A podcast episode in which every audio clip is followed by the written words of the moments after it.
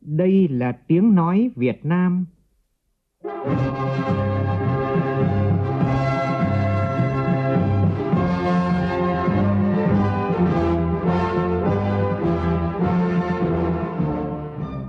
là tiếng nói Việt Nam, phát thanh từ Hà Nội, thủ đô nước Cộng hòa xã hội chủ nghĩa Việt Nam.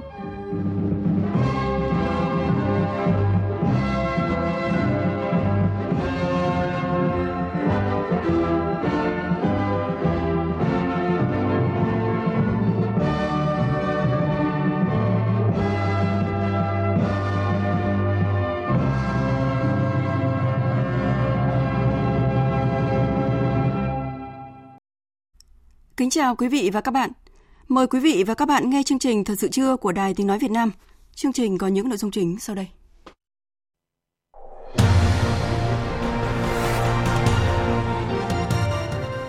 Chủ trì phiên họp thứ 15 đánh giá kết quả hoạt động năm qua và đề ra nhiệm vụ trọng tâm công tác năm nay của Ban chỉ đạo Trung ương về phòng chống tham nhũng, Tổng Bí thư, Chủ tịch nước Nguyễn Phú Trọng yêu cầu không được bằng lòng với những kết quả đạt được mà phải tiếp tục với một quyết tâm cao hơn, phấn đấu đến hết nhiệm kỳ, cơ bản hoàn thành một bước về xây dựng cơ chế phòng ngừa chặt chẽ để không thể tham nhũng. Chủ tịch Quốc hội Nguyễn Thị Kim Ngân hội đàm với Chủ tịch Thượng viện Australia Scott Ryan đang thăm chính thức Việt Nam.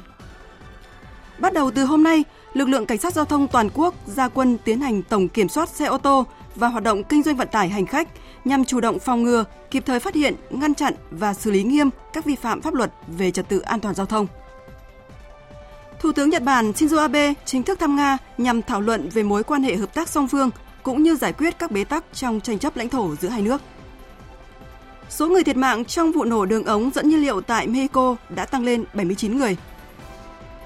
Các hãng thông tấn AFP, Reuters và báo chí Tây Á đã dành nhiều lời khen ngợi về màn trình diễn của đội tuyển Việt Nam khi đánh bại đội tuyển Jordani trên chấm luân lưu để đoạt tấm vé đầu tiên vào vòng tứ kết Asian Cup 2019.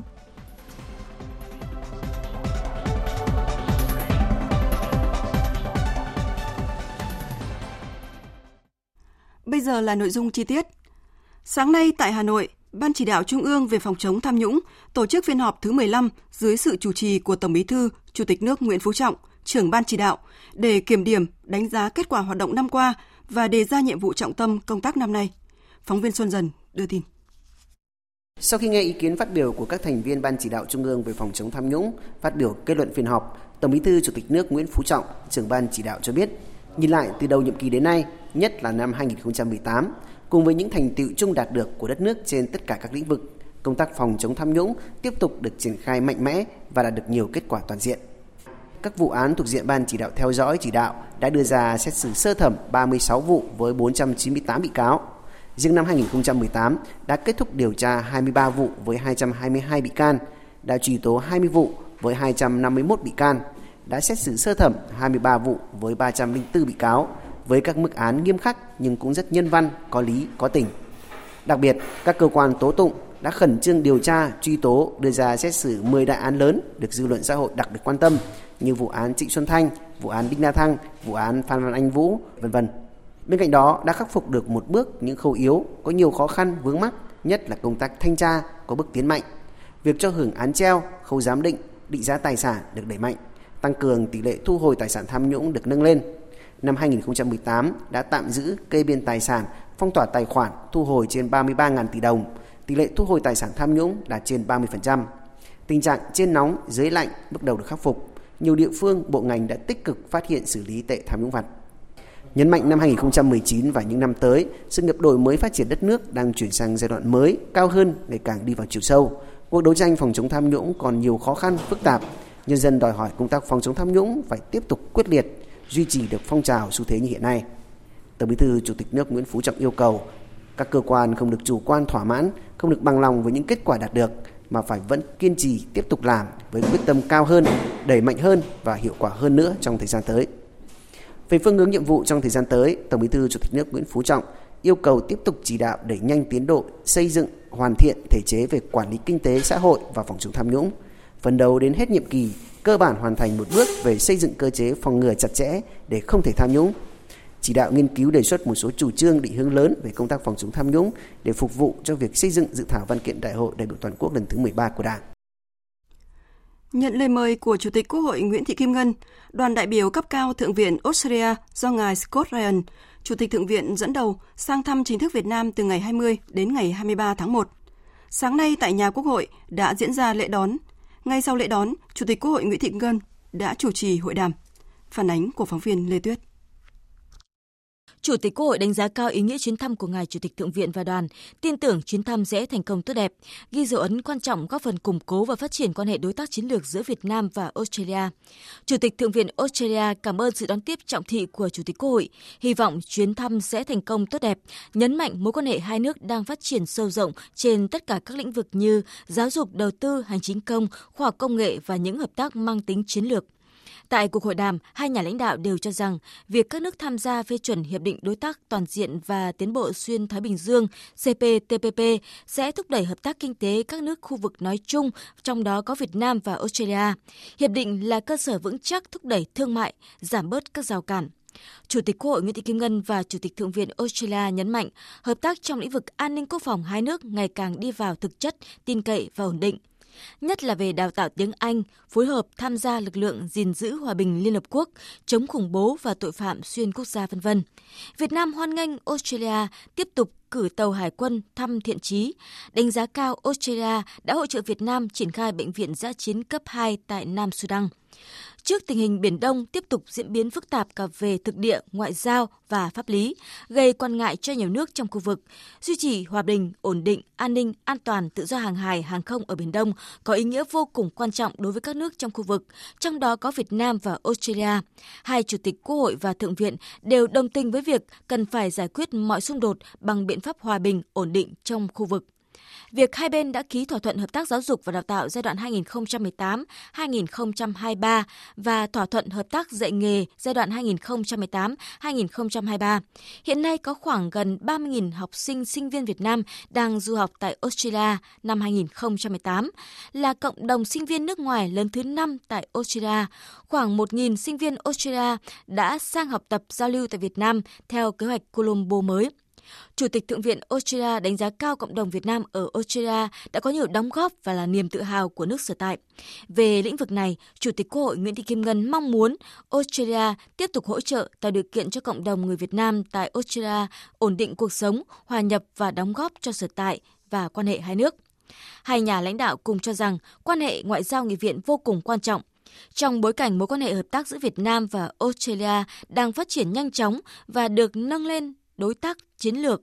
Trong thời gian tới, Chủ tịch Quốc hội đề nghị hai bên tạo điều kiện hơn nữa cho các hoạt động giao lưu nhân dân, phát huy vai trò của hội hữu nghị và nhóm nghị sĩ hữu nghị tại mỗi nước, đồng thời tăng cường giao lưu giữa hai nhóm nghị sĩ hữu nghị nhằm tăng cường hiểu biết và hợp tác trên các lĩnh vực song phương, khu vực và quốc tế cùng quan tâm. Chương trình thật sự chưa tiếp tục với các nội dung đáng chú ý khác. Tối qua tại Bảo tàng Hồ Chí Minh chi nhánh thành phố Hồ Chí Minh, Trung ương Đoàn Thanh niên Cộng sản Hồ Chí Minh tổ chức lễ phát động hành trình Tuổi trẻ Việt Nam nhớ lời di trúc theo chân Bác, kỷ niệm 50 năm thực hiện di trúc của Chủ tịch Hồ Chí Minh gắn với phát động năm thanh niên tình nguyện 2019. Tin chi tiết như sau. Ủy viên Bộ Chính trị, Bí thư Trung ương Đảng, trưởng ban dân vận Trung ương Trương Thị Mai cùng hơn 1.000 đoàn viên thanh thiếu nhi trên địa bàn thành phố tham dự lễ phát động. Tại buổi lễ, đồng chí Trương Thị Mai yêu cầu đoàn thanh niên cần tạo môi trường thực tiễn tích cực để thanh niên có thêm nhiều cơ hội rèn luyện, phân đấu và trưởng thành, qua đó phát hiện đào tạo bồi dưỡng những thanh niên ưu tú để giới thiệu cho Đảng.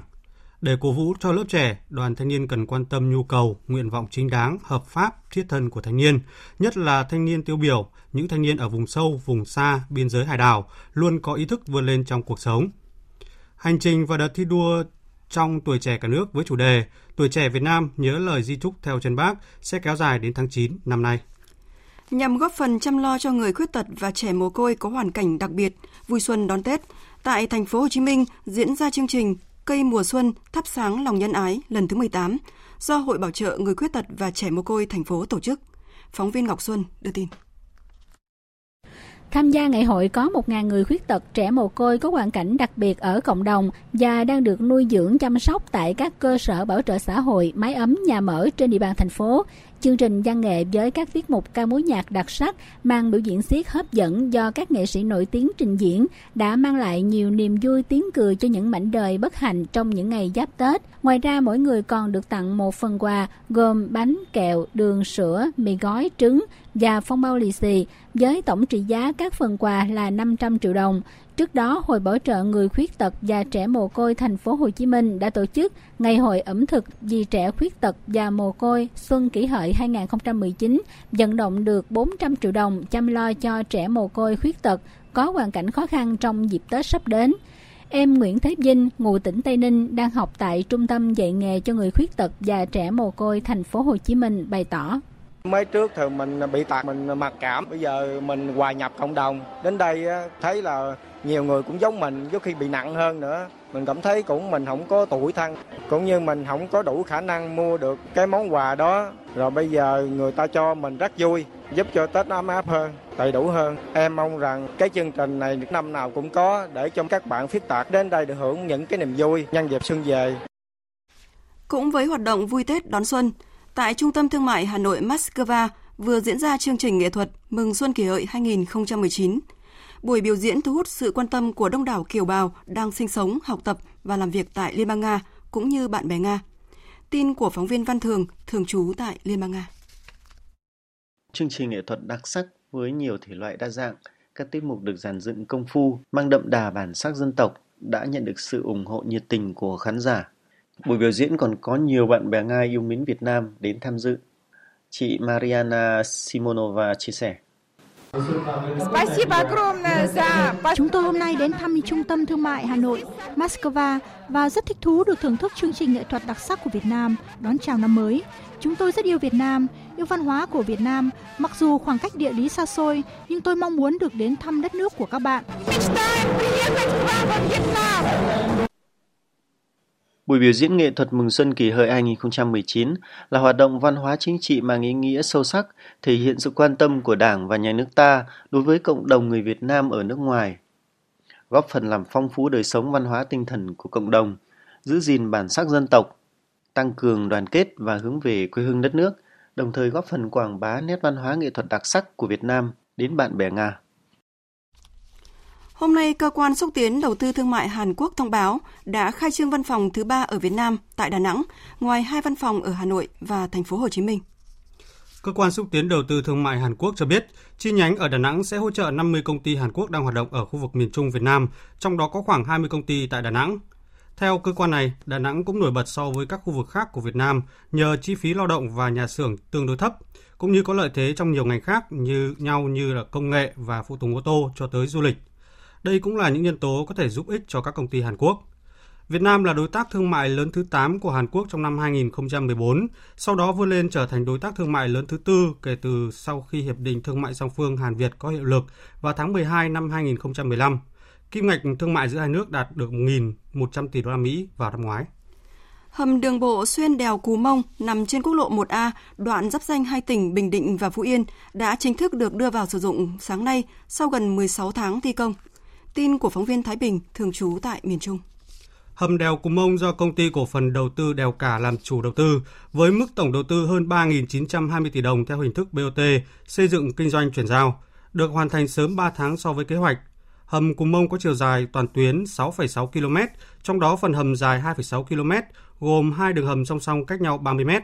Mỗi đường hầm rộng khoảng 10 m và có hai làn ô tô chạy với vận tốc thiết kế theo tiêu chuẩn cao tốc là 80 km/h. Hai đường hầm được thiết kế theo tiêu chuẩn hầm qua núi của Nhật Bản, chịu được động đất cấp 7. Trước mắt chủ đầu tư đưa vào khai thác đường hầm phía Tây, sau đó sẽ khai thác tiếp đường hầm còn lại.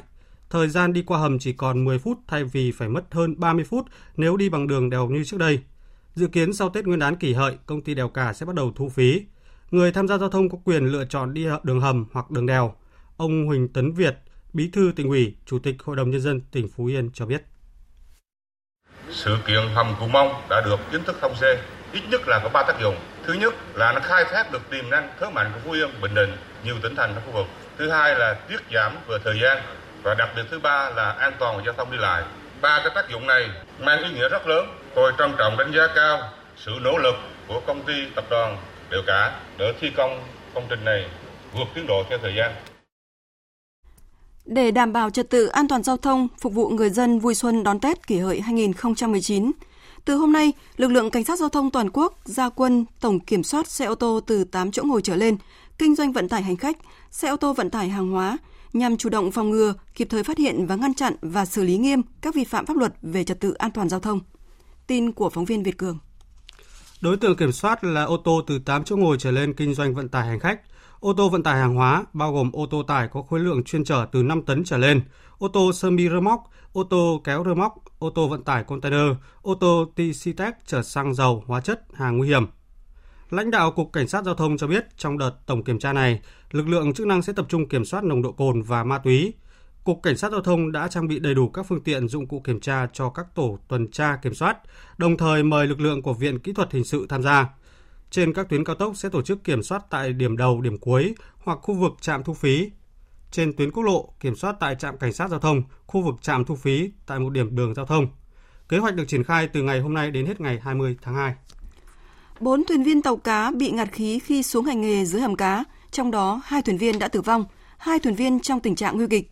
Sự việc xảy ra vào chiều tối qua khi tàu cá mang số hiệu BV 99986TS đang hành nghề trên vùng biển Vũng Tàu. Tin của phóng viên Lưu Sơn, thường trú tại thành phố Hồ Chí Minh. Vào hồi 19 giờ 15 phút ngày 20 tháng 1, Trung tâm phối hợp tìm kiếm cứu nạn hàng hải Việt Nam nhận được tin cứu nạn từ chủ tàu cá BV 99986TS có 4 ngư dân trên tàu bị ngạt khí hầm cá, đang mê man, sức khỏe nguy kịch. Vị trí tàu cá BV 99986TS cách mỗi Vũng Tàu khoảng 23 hải lý về hướng đông đông nam. Thời điểm đó thời tiết tại khu vực rất xấu, gió mùa đông bắc cấp 6, giật cấp 7, sóng biển cao 2 đến 4 mét, biển động mạnh. Ngay sau khi tiếp nhận thông tin, Trung tâm phối hợp tìm kiếm cứu nạn hàng hải Việt Nam đã chỉ đạo cho Trung tâm phối hợp tìm kiếm cứu nạn hàng hải khu vực 3 yêu cầu kết nối bác sĩ, hỗ trợ y tế cho thuyền viên bị nạn, đồng thời lập tức điều tàu SA 413 đi cứu nạn khẩn cấp. Đến 21 giờ 36 phút cùng ngày, tàu cứu nạn SA 413 đã tiếp cận tàu cá BV 99986TS. Ngoài việc chăm sóc y tế ban đầu cho các ngư dân bị nạn, Trung tâm phối hợp tìm kiếm cứu nạn hàng hải khu vực 3 khẩn trương đưa người bị nạn về bờ để cấp cứu trong đêm qua. Bác sĩ Lê Quốc Bàn, trưởng khoa nội Bệnh viện Lê Lợi, tỉnh Bà Rịa Vũng Tàu cho hay, hai trong số bốn nạn nhân đã tử vong, hai nạn nhân còn lại là Đặng Hoàng Tấn, sinh năm 1988, quê Tiền Giang, và Phạm Quốc Tính, sinh năm 1989, Bà Rịa Vũng Tàu, sức khỏe đã hồi phục và xuất viện trong sáng nay nhưng mà thực sự hai ca đã đều chết trước nhập viện cả. Một ca là chết còn 4 năm tiếng, là 5 tiếng sau mới vô đến bờ. Đấy, tức là cứu hộ mình đưa vô đó. Còn một ca nữa là chết mới khoảng tiếng hơn tiếng, tức là chân tay nó vẫn còn mềm. Nhưng mà tôi cấp cứu không thành công, có nghĩa là hai ca đều chết trước nhập viện hết. Tôi sợ lúc nó xuống đấy nó bị ngạt khí nó xỉu úp mặt xuống, nó hít trong phổi luôn. Tiếp theo sẽ là một số thông tin về thời tiết.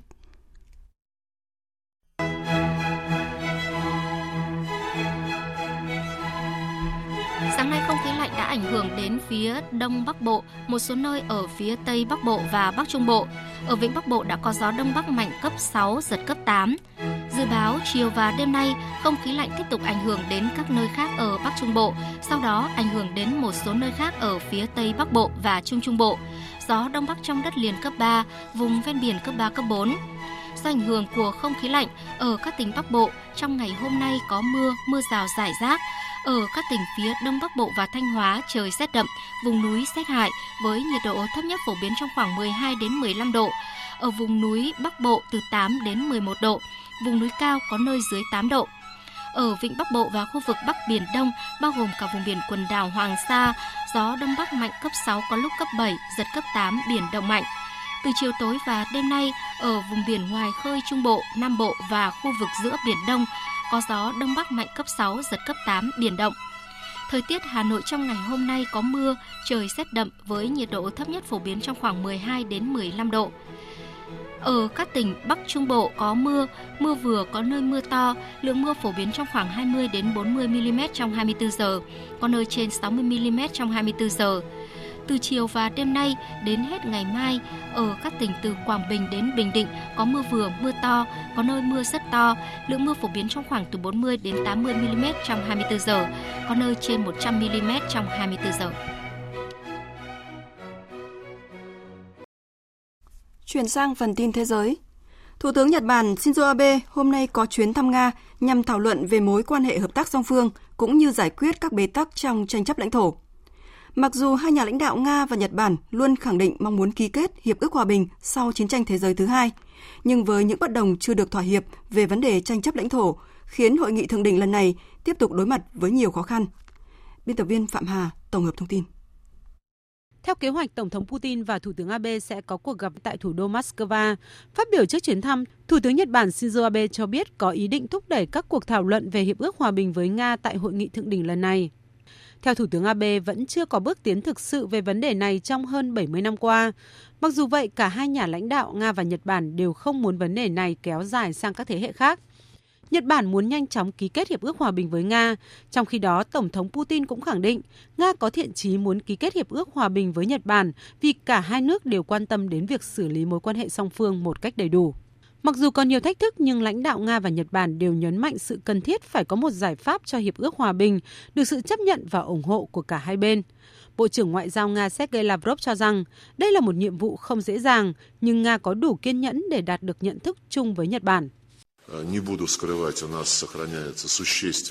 Phải thừa nhận rằng chúng ta vẫn có những điểm bất đồng. Lập trường của chúng tôi không thay đổi kể từ đầu các cuộc đối thoại. Tuy nhiên, ý nguyện chính trị của các nhà lãnh đạo hai nước đó là bình thường hóa hoàn toàn mối quan hệ Nga và Nhật Bản để thúc đẩy đối thoại. Giới quan sát cho rằng việc ký kết hiệp ước hòa bình sẽ giúp đẩy nhanh hợp tác kinh tế giữa Nga và Nhật Bản trong bối cảnh tình hình kinh tế thế giới và khu vực có nhiều biến động. Giải quyết bất đồng với Nga sẽ giúp Nhật Bản cải thiện quan hệ với một trong những đối tác cung cấp nhiên liệu lớn nhất cho nước này. Dự kiến Tổng thống Nga Vladimir Putin sẽ có chuyến thăm Nhật Bản vào tháng 6 tới để thúc đẩy mối quan hệ song phương trong các lĩnh vực kinh tế, thương mại và nhiều vấn đề khác. Hôm nay, Cục Thống kê Quốc gia Trung Quốc đã công bố số liệu kinh tế năm 2018 của nước này. Số liệu thống kê cho thấy nền kinh tế quốc gia đông dân nhất thế giới tăng trưởng 6,6% trong năm ngoái – vượt mục tiêu 6,5 đề ra trước đó. Tin của phóng viên Đài Tiếng Nói Việt Nam thường trú tại Bắc Kinh, Trung Quốc. Tổng sản phẩm quốc nội GDP của Trung Quốc năm 2018 đạt 90,03 nghìn tỷ nhân dân tệ, tương đương 13,28 nghìn tỷ đô la Mỹ, tăng 6,6%, vượt mục tiêu 6,5% đề ra trước đó. Năm 2018 được đánh giá là năm kinh tế Trung Quốc gặp nhiều khó khăn thách thức khi nước này phải đối mặt với nhiều yếu tố bất lợi. Bên trong, Trung Quốc tập trung tiến hành cải cách nền kinh tế theo hướng tăng trưởng bền vững, điều chỉnh nền kinh tế từ chủ yếu dựa vào đầu tư xuất khẩu sang dựa vào tiêu dùng. Tuy nhiên, nước này phải đối mặt với hàng loạt các vấn đề cần giải quyết như vai trò thúc đẩy của chính sách tài chính tiền tệ tích cực đối với tăng trưởng kinh tế cận biên dần yếu đi, vấn đề sản xuất dư thừa, phân phối tài nguyên chưa hợp lý, già hóa dân số, vấn đề môi trường, vân vân. Bên ngoài, cùng với đà suy giảm chung của nền kinh tế thế giới, ảnh hưởng nghiêm trọng của cuộc chiến tranh thương mại Trung Mỹ đã tác động không nhỏ đối với tăng trưởng của nền kinh tế đông dân nhất thế giới này. Theo số liệu công bố trước đó, đồng nhân dân tệ của Trung Quốc đã mất giá hơn 5% so với năm 2017, trong khi năm 2017 nhân dân tệ tăng giá 5,8%. Bộ trưởng Y tế Mexico Alcocer cho biết, tính đến chiều qua, số người thiệt mạng trong vụ nổ đường ống dẫn nhiên liệu đã tăng lên 79 người. Hiện vẫn còn 66 người khác bị thương đang điều trị tại bệnh viện. Vụ nổ xảy ra vào tối 18 tháng 1 tại khu dân cư gần nhà máy lọc dầu Tula, phía bắc thủ đô Mexico City khi hàng trăm người đang vây quanh một điểm dò dỉ nhiên liệu để thu lượm. Một cảnh quay trên truyền hình địa phương cho thấy ngọn lửa bốc cháy dữ dội giữa màn đêm sau một tiếng nổ lớn. Trước đó, Tập đoàn Dầu khí Quốc gia Mexico cho biết đã ghi nhận thông báo về sự cố dò dỉ tại đường ống ở khu vực này do các đối tượng đục ờ, đường ống để ăn cắp nhiên liệu. Tại khu vực này, các cơ quan chức năng phát hiện nhiều thùng, can và nhiều bình chứa của các đối tượng trộm cắp. Hôm qua tại thủ đô Cairo của Ai Cập, Tổng thống Ai Cập Abdel Fattah al-Sisi đã gặp Bộ trưởng Kinh tế và Tài chính Pháp Bruno Le Maire đang ở thăm nước này để thảo luận việc thúc đẩy quan hệ kinh tế và các mối quan hệ song phương khác. Theo ông Bassam Radi, người phát ngôn của Tổng thống Ai Cập, Tại cuộc gặp, Ai Cập mong muốn tiếp tục hợp tác với Pháp và thúc đẩy quan hệ giữa hai nước trong mọi lĩnh vực, đồng thời nhấn mạnh tầm quan trọng của việc phối hợp và tham vấn về các vấn đề khu vực và quốc tế mà hai bên cùng quan tâm, đặc biệt là cuộc khủng hoảng hiện nay ở khu vực Trung Đông. Ngoài ra, hai bên cũng thảo luận về việc tăng cường hợp tác ở mức tối đa trong các lĩnh vực như y tế, năng lượng tái tạo, vận tải và logistics, cũng như tiềm năng hợp tác giữa Pháp và châu Phi trong thời gian Ai Cập giữ Chủ tịch Luân phiên Liên minh châu Phi năm nay. Ông Rome đến Ai Cập để chuẩn bị cho chuyến thăm của Tổng thống Pháp Emmanuel Macron dự kiến sẽ diễn ra vào cuối tháng này. Đây sẽ là chuyến thăm đầu tiên của ông Macron tới quốc gia Trung Đông này kể từ khi ông nhậm chức Tổng thống hồi năm 2017. Tòa án Hiến pháp Cộng hòa Dân chủ Congo vừa công nhận ông Felix Tshisekedi giành chiến thắng trong cuộc bầu cử tổng thống diễn ra ngày 30 tháng 12 năm 2018 tại nước này. Phát biểu sau khi được công nhận chiến thắng, ông Tshisekedi nói.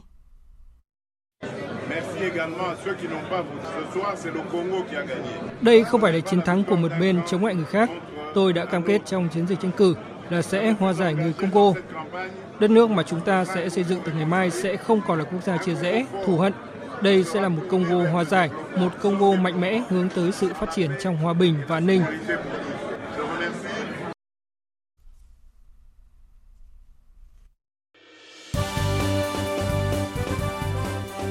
Thời sự tiếng nói Việt Nam Thông tin nhanh Bình luận sâu Tương tác đa chiều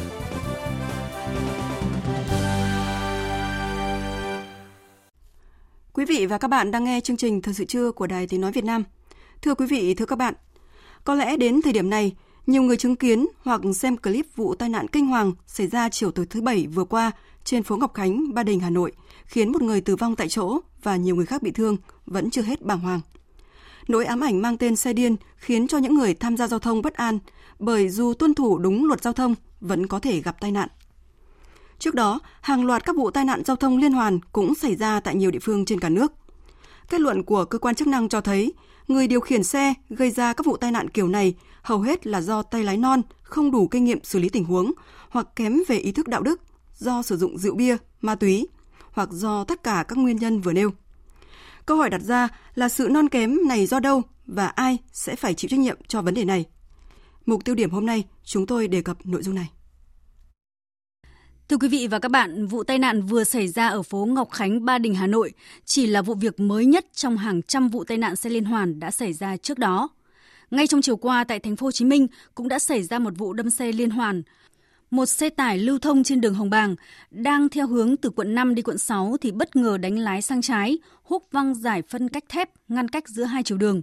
Tiếp đó, xe tải lao qua chiều đường ngược lại, lật trúng hai xe máy. Vụ tai nạn khiến cho hai người đi xe máy bị thương nặng, phương tiện hư hỏng hoàn toàn. Xe điên khiến cho người tham gia giao thông bất bình vì nó xảy ra ngày càng nhiều với tất cả các loại xe con, xe tải, xe khách. Ra đường bây giờ, ai cũng có cảm giác bất an bởi cứ ra đường là nơm nớp lo xe điên gây họa, kể cả trên phố đông người, trên đường cao tốc, đường liên tỉnh, liên huyện và ngay trước cổng trường học, cơ quan, chợ dân sinh. Họ bất lực vì không thể biết trước chiếc xe đang lưu thông bình thường bỗng như kẻ phát điên rồi gây họa, kể cả xe vừa xuất xưởng hay xe quá hạn kiểm định vẫn còn tham gia giao thông. Tôi thấy nhiều cái trường hợp xảy ra như vậy là khi dừng đèn xanh đèn đỏ mà người, người tài xế có không làm chủ tốc độ lao lên là những cái tai nạn thương tâm xảy ra là rất nhiều. Bản thân tôi đã chứng kiến những cái vụ là tai nạn xảy ra là do những người là điều khiển giao thông mà đã sử dụng rượu bia. Mỗi lần ra đường là em luôn rất là sợ. Vừa rồi em cũng bị một cái vụ tai nạn bị tông luôn. Là tại vì em qua đường em đã né xe rồi mà cái anh thanh niên kia lại tông thẳng như luôn.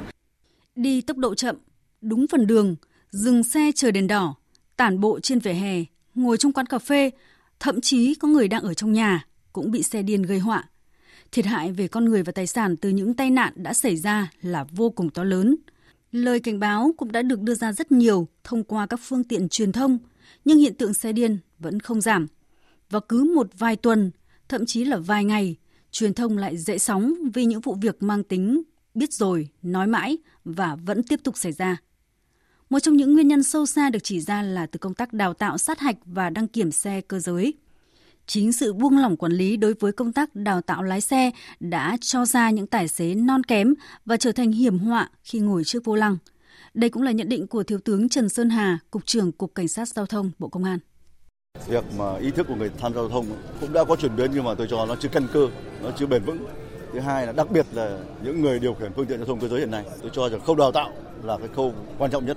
Đào tạo và cấp giấy phép lái xe và quản lý giấy phép lái xe hiện nay là tôi cho rằng quản lý rất kém bởi vì là lấy những cái vụ đặc biệt nghiêm trọng thì, thì do kỹ năng tay lái thì rồi do đạo đức nghề nghiệp cho nên là cái việc mà bon chen ở trên đường không không có vì mọi người cái văn hóa ứng xử nó nó không tốt lắm cho nên là dẫn đến làm phục vụ kinh tế nhưng mà không không nghĩ đến cái việc của xã hội về ủn tắc giao thông cũng như là về tính mạng của mỗi cá nhân công dân khi tham gia giao thông.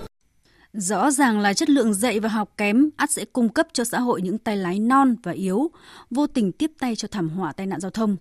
Thống kê cho thấy rất nhiều người có giấy phép lái xe nhưng không biết lái xe. Có ý kiến cho rằng đào tạo lái xe là một nghề đặc biệt, nếu không làm bằng lương tâm và trách nhiệm thì rất dễ đào tạo ra những cỗ máy giết người.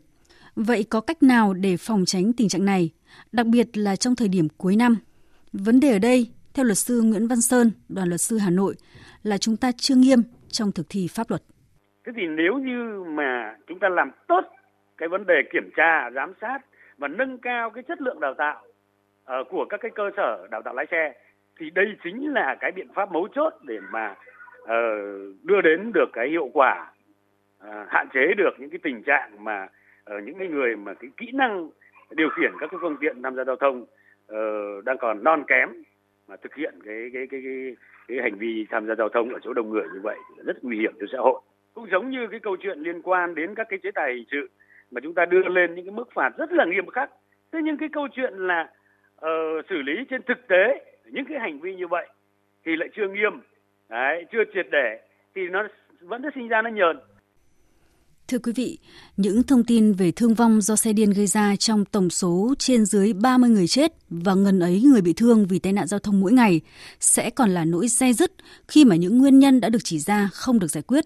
Và khi những người đang được phép quản lý, đào tạo, sát hạch, kiểm định người và phương tiện tham gia giao thông không ý thức được rằng sự thiếu trách nhiệm của mình cũng như là lợi ích cá nhân, lợi ích nhóm của bản thân chính là cách gián tiếp tạo ra những cỗ máy giết người thì sẽ vẫn còn những vụ tai nạn liên hoàn xảy ra. Vâng thưa quý vị và các bạn, trong khi những khuất tất tại rất nhiều cơ sở đào tạo lái xe còn chưa được làm rõ, thì liên tiếp những vụ tai nạn giao thông do lái xe non kém về nghiệp vụ, về đạo đức vẫn là mối hiểm họa cho những người tham gia giao thông. Trước tình trạng này, Phó Thủ tướng Thường trực Chính phủ Trương Hòa Bình yêu cầu các địa phương thành lập ngay đoàn kiểm tra liên ngành kiểm tra việc thực hiện quy định pháp luật về trật tự an toàn giao thông trong kinh doanh vận tải đối với toàn bộ các đơn vị kinh doanh vận tải. Trong quý 1 này, hoàn thành kiểm tra các đơn vị có phương tiện gây tai nạn giao thông trong năm 2018. Đồng thời, lập kế hoạch cụ thể khám sức khỏe toàn bộ lái xe kinh doanh vận tải thuộc các đơn vị do Sở Giao thông Vận tải tỉnh, thành phố cấp giấy đăng ký kinh doanh hoàn thành trong quý 2 năm nay. Chương trình Thời sự trưa tiếp tục với các nội dung đáng chú ý sau.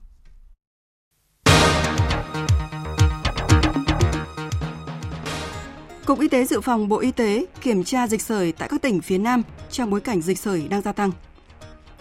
Tỉnh Khánh Hòa thu hồi nhiều dự án công viên lấn vịnh Nha Trang. Nước Anh công bố kế hoạch B Brexit.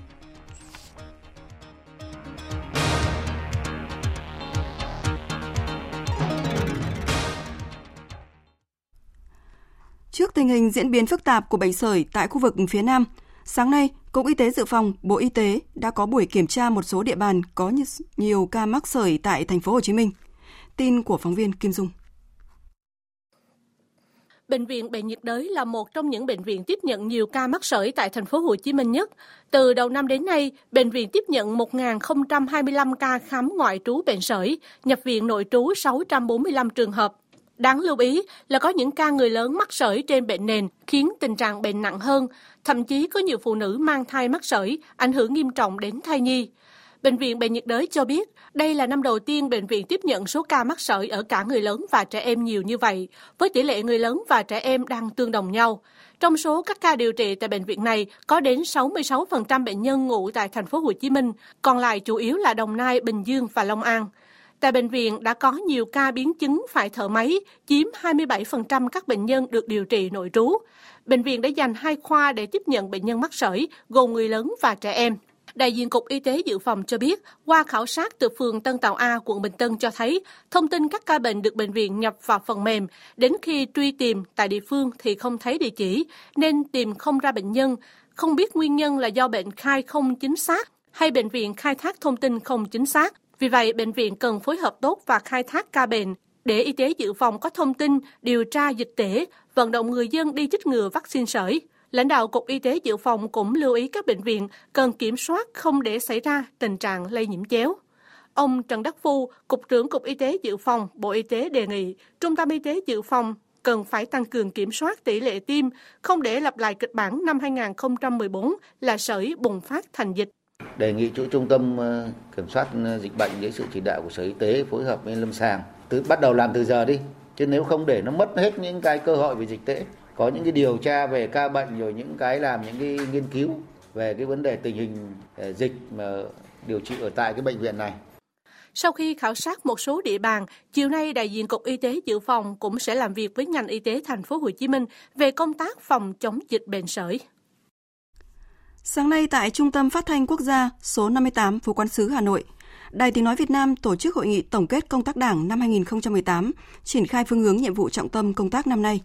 Phóng viên Lại Hoa đưa tin. Năm qua, Ban Thường vụ Đảng ủy Đài Tiếng Nói Việt Nam đã chỉ đạo sát sao việc học tập và làm theo tư tưởng đạo đức phong cách Hồ Chí Minh theo phương châm trên trước, dưới sau, trong trước, ngoài sau, học đi đôi với làm, sinh hoạt tri bộ, đoàn thể và các đơn vị gắn với thực hiện nghị quyết Trung ương 4 khóa 11, khóa 12 về tăng cường xây dựng trình đốn đảng, ngăn chặn đẩy lùi sự suy thoái về tư tưởng chính trị, đạo đức, lối sống, những biểu hiện tự diễn biến, tự chuyển hóa trong nội bộ. Đối với các nhà báo, thực hiện nghiêm 10 điều quy định đạo đức nghề nghiệp với người làm báo Việt Nam, quy định của Hội Nhà báo Việt Nam với hội viên khi tham gia mạng xã hội. Trong sinh hoạt tri bộ đã đưa tự phê bình và phê bình vào nền nếp, khắc phục tình trạng nể nang, né tránh, ngại va chạm. Tổng Giám đốc Đài Tiếng Nói Việt Nam Nguyễn Thế Kỷ đề nghị năm nay công tác xây dựng đảng đảm bảo thông tin tuyên truyền kịp thời, đầy đủ đúng định hướng các sự kiện chính trị quan trọng của đất nước, đổi mới chương trình phát thanh tuyên truyền về văn học nghệ thuật, thi đua yêu nước, người tốt việc tốt, công cuộc đấu tranh phòng chống tham nhũng, lãng phí, tập trung nâng cao chất lượng nội dung, tạo sự thống nhất, phối hợp chặt chẽ và tương tác với các loại hình báo chí, các đơn vị trong đài. Phát biểu tại hội nghị, đồng chí Lại Xuân Lâm, Phó Bí thư Đảng ủy khối các cơ quan trung ương đánh giá cao những kết quả nổi bật mà Đài Tiếng Nói Việt Nam đã đạt được, đặc biệt trong công tác xây dựng Đảng và trong thực hiện nghị quyết Trung ương 4 gắn với thực hiện chỉ thị số 05 của Bộ Chính trị về học tập và làm theo tư tưởng đạo đức phong cách Hồ Chí Minh, đồng thời khẳng định Đảng bộ Đài Tiếng Nói Việt Nam là đảng bộ trong sạch vững mạnh tiêu biểu của khối các cơ quan trung ương năm 2018, đề nghị Đài Tiếng Nói Việt Nam tiếp tục phát huy hơn nữa sức mạnh của Đài Quốc gia, góp phần quan trọng thúc đẩy phát triển kinh tế xã hội, ổn định chính trị xã hội, tuyên truyền quảng bá hình ảnh của Việt Nam. Vào sáng nay, Tòa án Nhân dân thành phố Hà Nội mở phiên tòa xét xử sơ thẩm vụ án lạm dụng chức vụ quyền hạn chiếm đoạt tài sản xảy ra tại công ty cổ phần lọc hóa dầu Bình Sơn. Đây là vụ án thuộc giai đoạn 2 của vụ án Hà Văn Thắm, xem xét trách nhiệm hình sự của các bị cáo trong việc chiếm đoạt tiền lãi ngoài hợp đồng vào ngân hàng Đại Dương Ocean Bank. Bốn bị cáo trong vụ án này gồm Vũ Mạnh Tùng, nguyên Phó Tổng Giám đốc, Nguyễn Hoài Giang, nguyên Chủ tịch Hội đồng thành viên, Phạm Xuân Quang, nguyên Kế toán trưởng, Đinh Văn Ngọc, nguyên Tổng Giám đốc Công ty Lọc Hóa Dầu Bình Sơn. Các đối tượng bị Viện Kiểm sát Nhân dân tối cao truy tố về tội lạm dụng chức vụ quyền hạn chiếm đoạt tài sản. Cùng được triệu tập tới phiên tòa còn có Hà Văn Thắm, nguyên Chủ tịch Hội đồng Quản trị Ngân hàng Đại Dương Ocean Bank, Nguyễn Minh Thu và Nguyễn Xuân Sơn, cùng nguyên là Tổng Giám đốc Ocean Bank, cùng một số cá nhân khác đến dự phiên tòa với tư cách là người có quyền lợi và nghĩa vụ liên quan. Theo cáo trạng, với vai trò là lãnh đạo của công ty lọc hóa dầu Bình Sơn, trong năm 2 năm 2013 đến năm 2014, bốn bị cáo đã quyết định việc gửi tiền của công ty vào ngân hàng Ocean Bank. Do đó đã được Nguyễn Minh Thu, nguyên tổng giám đốc Ocean Bank chi tiền ngoài hợp đồng. Vũ Mạnh Tùng đã nhận và chiếm đoạt 2 tỷ 900 triệu đồng và 40.000 đô la Mỹ tương đương hơn 3 tỷ 700 triệu đồng. Nguyễn Hoài Giang đã nhận và chiếm đoạt 2 tỷ 900 triệu đồng. Phạm Xuân Quang đã nhận và chiếm đoạt 1 tỷ 800 triệu đồng và 20.000 đô la Mỹ tương đương hơn 2 tỷ 200 triệu đồng. Đinh Văn Ngọc đã nhận và chiếm đoạt 1 tỷ rưỡi đồng. Liên quan đến vụ tham ô hàng chục tỷ đồng tại huyện Thanh Thủy, tỉnh Phú Thọ, cơ quan chức năng tỉnh Phú Thọ vừa tiến hành bắt tạm giam Phùng Huy Tuấn, thủ quỹ và Vũ Hồng Phương, kế toán của Hội đồng Bồi thường Giải phóng mặt bằng huyện Thanh Thủy, tỉnh Phú Thọ. Đây là các cán bộ đã tiếp tay cho nguyên Phó Chủ tịch Ủy ban dân huyện Thanh Thủy Nguyễn Văn Hòa tham ô hơn 40 tỷ đồng từ tiền giải phóng mặt bằng trong quá trình triển khai xây dựng tuyến giao thông Thanh Thủy Hòa Bình. Ủy ban Nhân dân tỉnh Khánh Hòa vừa quyết định thu hồi đất dự án công viên văn hóa giải trí thể thao Nha Trang Sao và dự án trồng rừng nuôi rong biển kết hợp với du lịch sinh thái đảo Hòn Rùa, thành phố Nha Trang. Đây là hai dự án đã lấn vịnh Nha Trang hàng chục ngàn mét vuông, gây ảnh hưởng nghiêm trọng đến hệ sinh thái biển và môi trường cảnh quan vịnh Nha Trang. Ông Lê Xuân Thân, trưởng đoàn đại biểu Quốc hội, Phó Chủ tịch Hội đồng Nhân dân tỉnh Khánh Hòa cho biết. Cái dự án tài nguyên du lịch trên cái bãi biển đẹp của Nha Trang kéo dài không biết bao nhiêu năm. Thường trực đặt vấn đề là gì? Phải có giải pháp cùng với cái việc chấm dứt đầu tư tiếp tục thực hiện các công việc tiếp theo để thu hồi đất đưa toàn bộ cái đó vào đấu giá, đấu thầu hoặc là chọn nhà đầu tư mới để thực hiện dự án. Không thể kéo dài tình trạng để lãng phí về tài nguyên du lịch quá lớn như vậy. Như Đài Tiếng Nói Việt Nam đã phản ánh, dự án công viên văn hóa giải trí thể thao Nha Trang Sao do công ty cổ phần Nha Trang Sao làm chủ đầu tư ở phía đông đường Phạm Văn Đồng đã bị xử phạt 200 triệu đồng vì đổ đất lấn biển hơn 23.000 m2. Còn dự án trồng rừng, nuôi rong biển kết hợp với du lịch sinh thái đảo Hòn Rùa do công ty trách nhiệm hữu hạn du lịch sinh thái Hòn Rùa làm chủ đầu tư tại đảo Hòn Rùa. Chủ đầu tư dự án đã bị xử phạt 175 triệu đồng vì thi công sai phép lấn vịnh Nha Trang gần 13.000 m2. Trước thực trạng xuất hiện các băng nhóm, ổ nhóm tội phạm manh động sử dụng nhiều loại hung khí nguy hiểm gây bất an trong nhân dân trên địa bàn tỉnh Thanh Hóa, lực lượng công an tỉnh Thanh Hóa đã đồng loạt ra quân thực hiện các đợt cao điểm tấn công, trấn áp, triệt phá 155 băng ổ nhóm tội phạm, bắt 672 đối tượng. Phóng viên Sĩ Đức thông tin chi tiết. Chỉ trong 2 tháng cuối năm ngoái, Công an tỉnh Thanh Hóa đã phối hợp với Cục Cảnh sát Hình sự Bộ Công an triệt phá tổ chức tín dụng đen Nam Long, đây là tổ chức tín dụng đen lớn nhất cả nước, hoạt động tại 63 tỉnh, thành phố. Tiếp tục tấn công vào loại tội phạm này, ngày 22 tháng 12 năm 2018, Công an tỉnh Thanh Hóa huy động 300 cán bộ chiến sĩ khám xét 32 điểm kinh doanh dịch vụ tài chính của 5 công ty kinh doanh tài chính có hành vi cho vay nặng lãi trong giao dịch dân sự và trốn thuế, khởi tố 8 vụ với 15 bị can. Thượng tá Nguyễn Xuân Hiếu, Phó trưởng Công an thành phố Thanh Hóa khẳng định, Hoạt động tín dụng đen là một trong những nguyên nhân chính dẫn đến các vụ án hình sự gây rối trật tự công cộng, gây bất an trong nhân dân. Vì vậy, những kết quả bước đầu trong đấu tranh truy quét loại tội phạm này đã làm giảm tình trạng hoạt động theo băng nhóm xã hội đen. Thông qua cái công tác đấu tranh ấy, thì có một cái khảo sát xã hội thì nhân dân khu phố nhân dân rất phấn khởi, rất là vui mừng và không có hiện tượng ném chất bẩn, không có hiện tượng các đối tượng hình sự, lâu nay cứ tổ chức ra thế, xăm chỗ đứng ở trước nhà, dịch vụ tài chính là không có việc đấy thì đây cũng là một cái thành công bước đầu mà chúng tôi cũng thấy là quan trọng nhất là làm cái gì làm thì cũng phải thấy được cái lòng dân, thấy được cái cái cái sự chuyển biến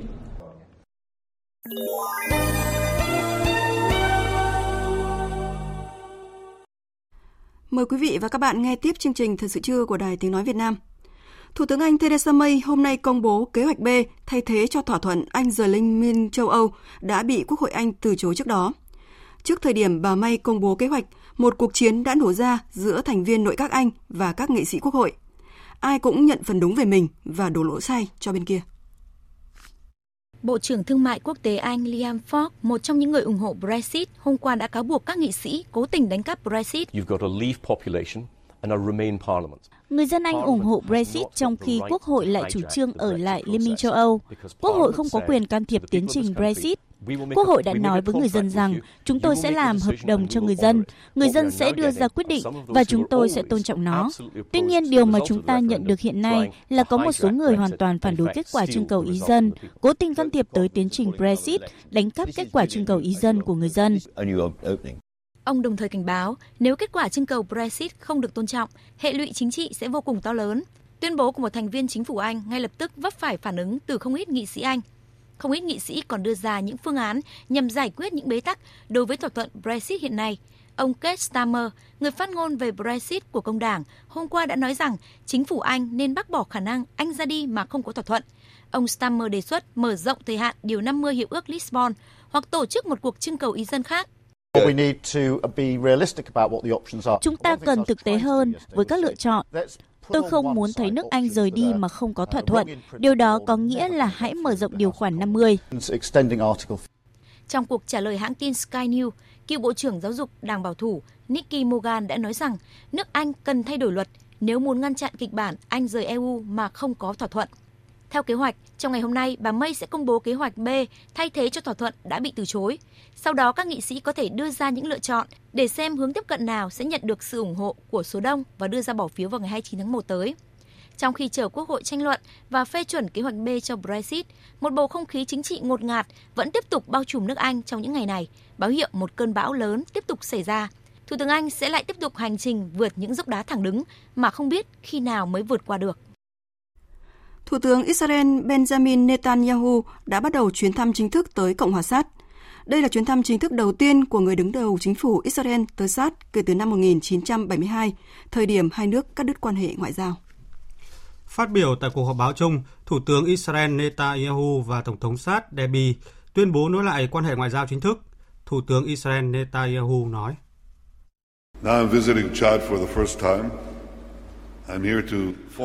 Đây là chuyến thăm sát đầu tiên của tôi. Tôi ở đây để tuyên bố chính thức thiết lập quan hệ ngoại giao với sát. Hai bên có một mối quan hệ đối tác trong việc nỗ lực tạo ra một tương lai thịnh vượng cho cả hai quốc gia cũng như cho khu vực.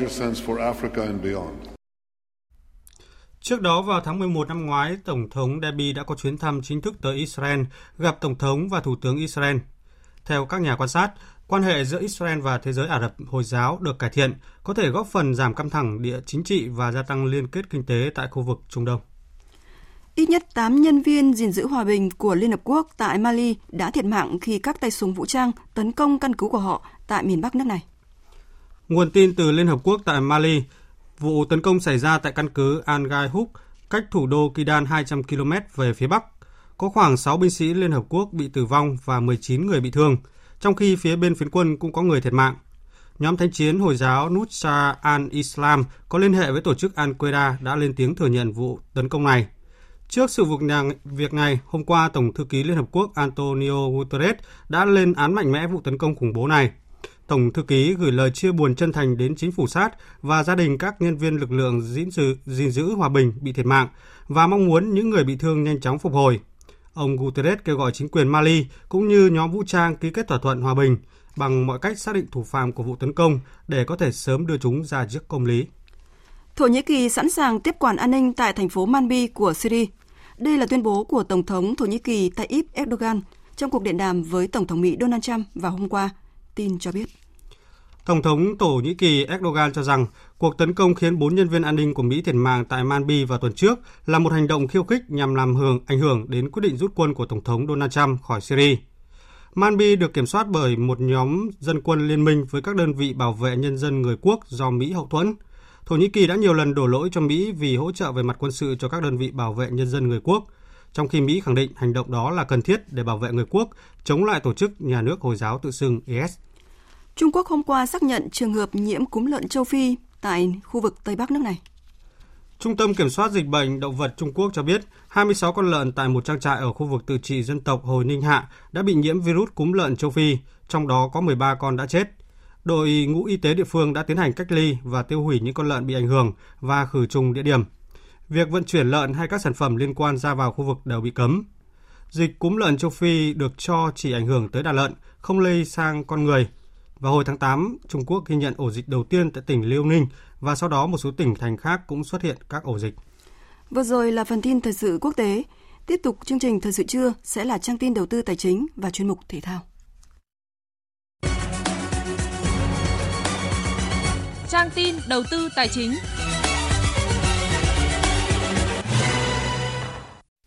Các biên tập viên Hà Nho và Xuân Lan xin chào quý vị và các bạn. Giá vàng miếng SJC tại công ty trách nhiệm hữu hạn một thành viên vàng bạc đá quý Sài Gòn đang niêm yết ở mức mua vào là 36 triệu 520 nghìn đồng một lượng, bán ra là 36 triệu 700 nghìn đồng một lượng.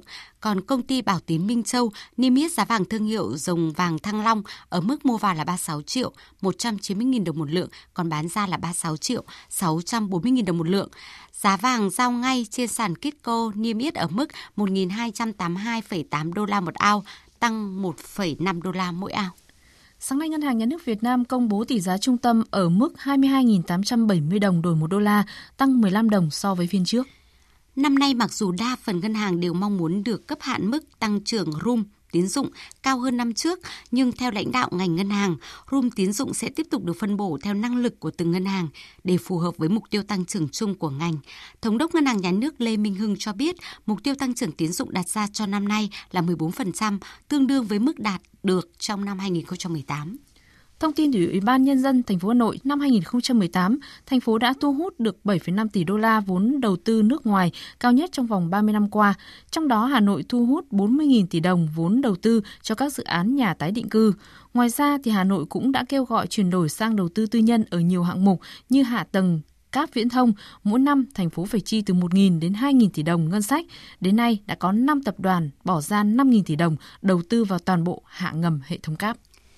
Xin chuyển sang một số thông tin về thị trường chứng khoán. Thưa quý vị và các bạn, dòng tiền đang có dấu hiệu dịch chuyển vào một số nhóm cổ phiếu nhưng nhìn chung vẫn còn khá hạn chế và mang tính chọn lọc cao. Thanh khoản cũng được dự báo sẽ chỉ dao động ở mức trung bình trong những tuần cận Tết.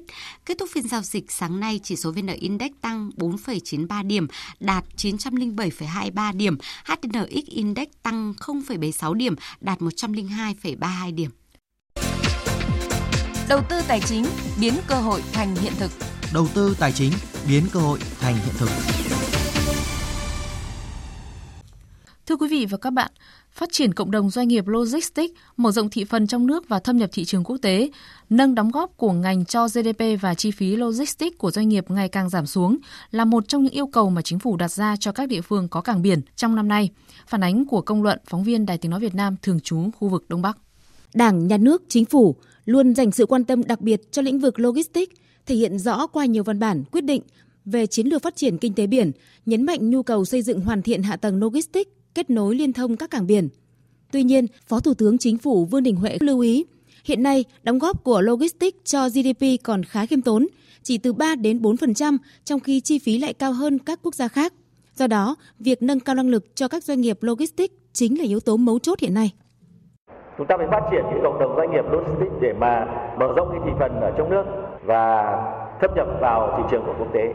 Làm sao cho cái đóng góp của cái ngành này đối với GDP ngày càng tăng lên và chi phí logistics của doanh nghiệp nói chung ngày càng giảm xuống.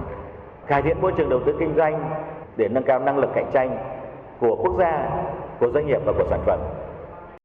Theo số liệu của Bộ Công Thương, hiện nay cả nước có khoảng 3.000 doanh nghiệp dịch vụ logistics hoạt động trong các lĩnh vực từ vận tải cho đến giao nhận, kho bãi, đại lý hải quan, giám định, kiểm nghiệm hàng hóa, bốc dỡ hàng hóa, vân vân và đảm nhận một phần dịch vụ logistics quốc tế.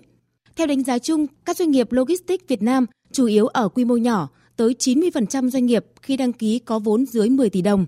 Trong khi đó, số doanh nghiệp logistics tham gia Hiệp hội Doanh nghiệp Dịch vụ Logistics mới chỉ có trên 360 doanh nghiệp, cho thấy tính liên kết của doanh nghiệp Việt Nam còn thấp, đa số vẫn hoạt động đơn lẻ. Ông Mai Công Luật, Giám đốc Công ty Trách nhiệm hữu hạn Thương mại Vận tải Bình Hải cho rằng Yếu của các doanh nghiệp hiện nay là về nguồn nhân lực. Do trước đây thì cũng chưa có cái sự đào tạo bài bản. Cái thứ hai là vấn đề về mặt hệ thống, mối quan hệ với các đại lý làm logistics trong nước cũng như là nước ngoài.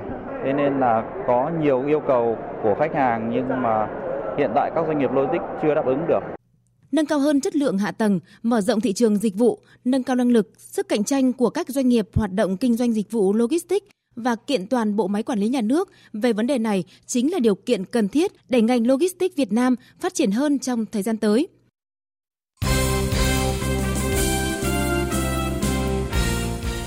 Thưa quý vị và các bạn, tối qua đội tuyển Việt Nam đã loại đối thủ Jordani để giành vé vào tứ kết Asian Cup 2019. Phát biểu sau trận đấu, huấn luyện viên Park Hang-seo khẳng định chiến thắng của tuyển Việt Nam là nỗ lực và quyết tâm của toàn thể đội bóng. Phản ánh của Thành Lương, phóng viên Đài Tiếng Nói Việt Nam từ Dubai, các tiểu vương quốc Ả Rập Thống Nhất. Đánh giá về trận đấu với Jordani, huấn luyện viên Park khẳng định tất cả đã diễn ra theo đúng dự đoán và phân tích của ông và các cộng sự. Ông Park cũng khẳng định tuyển Việt Nam có đủ năng lực chơi tấn công thay vì chỉ biết đá phòng ngự và sẽ mang tới những hạn chế tiêu cực cho bóng đá Việt Nam về lâu dài. Đúng là chúng tôi đã rất khó khăn để vào được vòng 16 đội, nhưng các bạn nên nhìn lại những đối thủ của chúng tôi ở vòng bảng là ai. Đó là Iran và Iraq, những đội bóng rất mạnh ở châu Á. Tôi đã đọc một bài báo trên Fox Sports Asia chỉ trích chúng tôi chỉ biết chơi phòng ngự và sẽ đem đến những hệ quả tiêu cực về lâu dài. Nhưng tôi đã chứng minh rằng Việt Nam có thể tấn công. Tôi luôn muốn học trò thể hiện tốt nhất trên sân, ngay cả khi bị dẫn bàn trước. Ông Park khẳng định không quan tâm đối thủ ở vòng tứ kết của tuyển Việt Nam là Nhật Bản hay Ả Rập Xê Út, bởi thực tế là vào đến đây không có đội nào là dễ dàng. Ông Park cũng gửi lời cảm ơn người hâm mộ bóng đá Hàn Quốc và Việt Nam ở trong nước và tại các tiểu vương quốc Ả Rập Thống Nhất đã cổ vũ hết mình cho đội bóng. Chúng tôi không có nhiều cổ động viên như tuyển Jordani, nhưng tuyển Việt Nam luôn ra sân và chiến đấu với tinh thần quyết thắng để đáp lại sự kỳ vọng của người hâm mộ. Không cần biết có mệt mỏi ra sao, chúng tôi vẫn sẽ cố gắng cho đến giây phút cuối cùng. Tôi đánh giá rất cao sự ủng hộ từ người hâm mộ. Toàn đội đã chơi đầy dũng cảm và quyết tâm. Chúng tôi đã có chiến thắng thứ hai tại Asian Cup và vào tứ kết. Điều khiến tôi hạnh phúc là có nhiều phóng viên Hàn Quốc và Việt Nam cùng có mặt ở đây hôm nay. Đây là lần thứ hai tuyển Việt Nam góp mặt ở vòng tứ kết giải đấu mang tầm châu lục sau Asian Cup 2007. Ở giải đấu đó, huấn luyện viên Alfred Rieder đã đưa tuyển Việt Nam vào vòng tứ kết và thua đội tuyển Iraq. Đội bóng sau đó giành chức vô địch giải đấu. Ngay sau khi đội tuyển Việt Nam giành chiến thắng trước đội tuyển Jordani, Thủ tướng Nguyễn Xuân Phúc đã chúc mừng biểu dương chiến thắng của đội tuyển bóng đá nam Việt Nam. Thủ tướng đánh giá cao tinh thần thi đấu hết mình vì màu cờ sắc áo của các tuyển thủ, cống hiến cho khán giả và người hâm mộ một trận cầu ấn tượng. Những nỗ lực của các cầu thủ đã giúp tuyển Việt Nam chiến thắng đối thủ mạnh, giành quyền đi tiếp vào vòng tứ kết, trở thành một trong 8 đội bóng mạnh nhất châu lục. Cũng trong tối qua, thay mặt lãnh đạo Bộ Văn hóa Thể thao và Du lịch, Ủy ban Olympic Việt Nam, Bộ trưởng Nguyễn Ngọc Thiện đã gửi thư chúc mừng đội tuyển. Bộ trưởng gửi lời cảm ơn trân trọng tới huấn luyện viên Park Hang-seo, các thành viên trong ban huấn luyện và các cầu thủ vì sự cống hiến, thi đấu hết mình vì màu cờ sắc áo của Tổ quốc. Bộ trưởng bày tỏ tin tưởng đội tuyển sẽ tiếp tục phát huy tinh thần thi đấu tuyệt vời, mang theo hành trang là niềm tự hào dân tộc cùng sự tin yêu của người hâm mộ để chiến thắng trong những chặng đường tiếp theo. Trong khi đó, các hãng truyền thông quốc tế như AFP, Reuters đều thán phục màn trình diễn tuyệt vời của đội tuyển Việt Nam. Reuters ca ngợi chiến công của thầy trò Park Hang-seo. Các cầu thủ Việt Nam lại có thêm một dịp ăn mừng khi đánh bại Jordani để đoạt tấm vé vào vòng tứ kết Asian Cup. AFP thì khâm phục tinh thần chiến đấu của các cầu thủ Việt Nam khi cho rằng đội tuyển bóng đá Việt Nam tiếp tục viết lên câu chuyện cổ tích trên đất các tiểu vương quốc Ả Rập Thống Nhất, chiến thắng của bản lĩnh và lòng dũng cảm còn với người hâm mộ bóng đá Việt Nam, khi tiếng còi kết thúc loạt sút luân lưu vang lên cũng là lúc họ xuống đường cùng hạnh phúc vỡ hòa. Phóng viên Ngô Đức phản ánh bầu không khí mừng chiến thắng ở Hà Nội.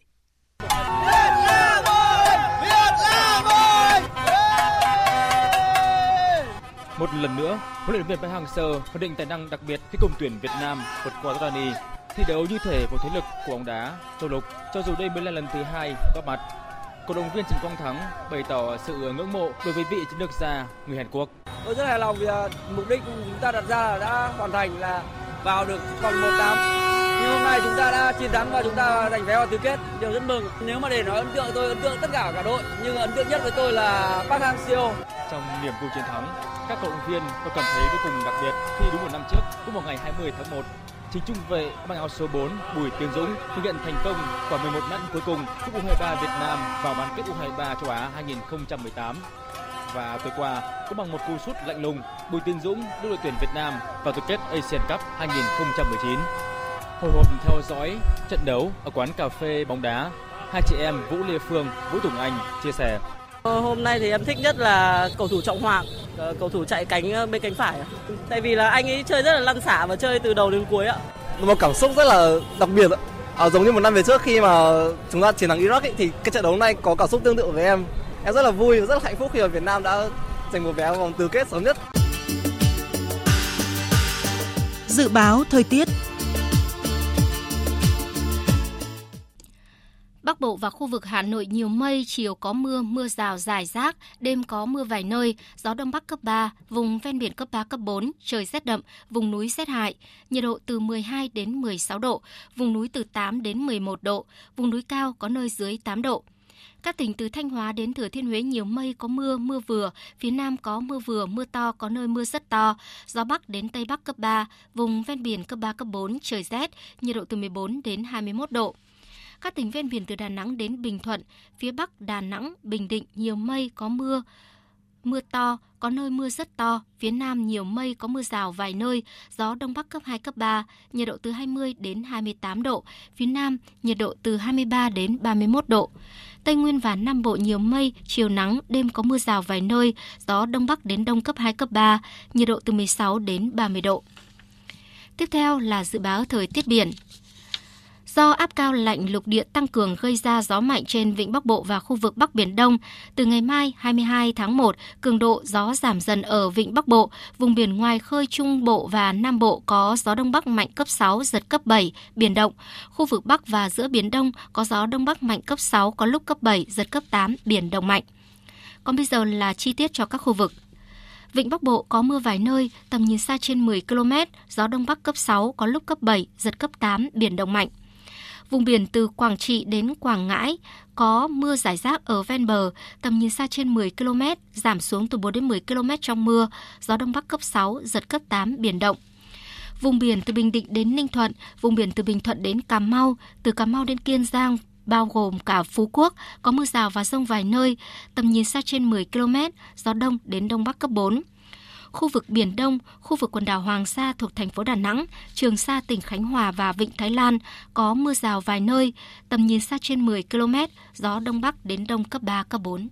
Những thông tin thời tiết vừa rồi cũng kết thúc chương trình Thời sự trưa nay của Đài Tiếng Nói Việt Nam. Chương trình do các biên tập viên Minh Châu, Thu Hằng, Duy Quyền và Thu Hòa biên soạn và thực hiện. Kỹ thuật viên Thu Hằng, chịu trách nhiệm nội dung Nguyễn Mạnh Thắng. Cảm ơn quý vị và các bạn đã quan tâm theo dõi.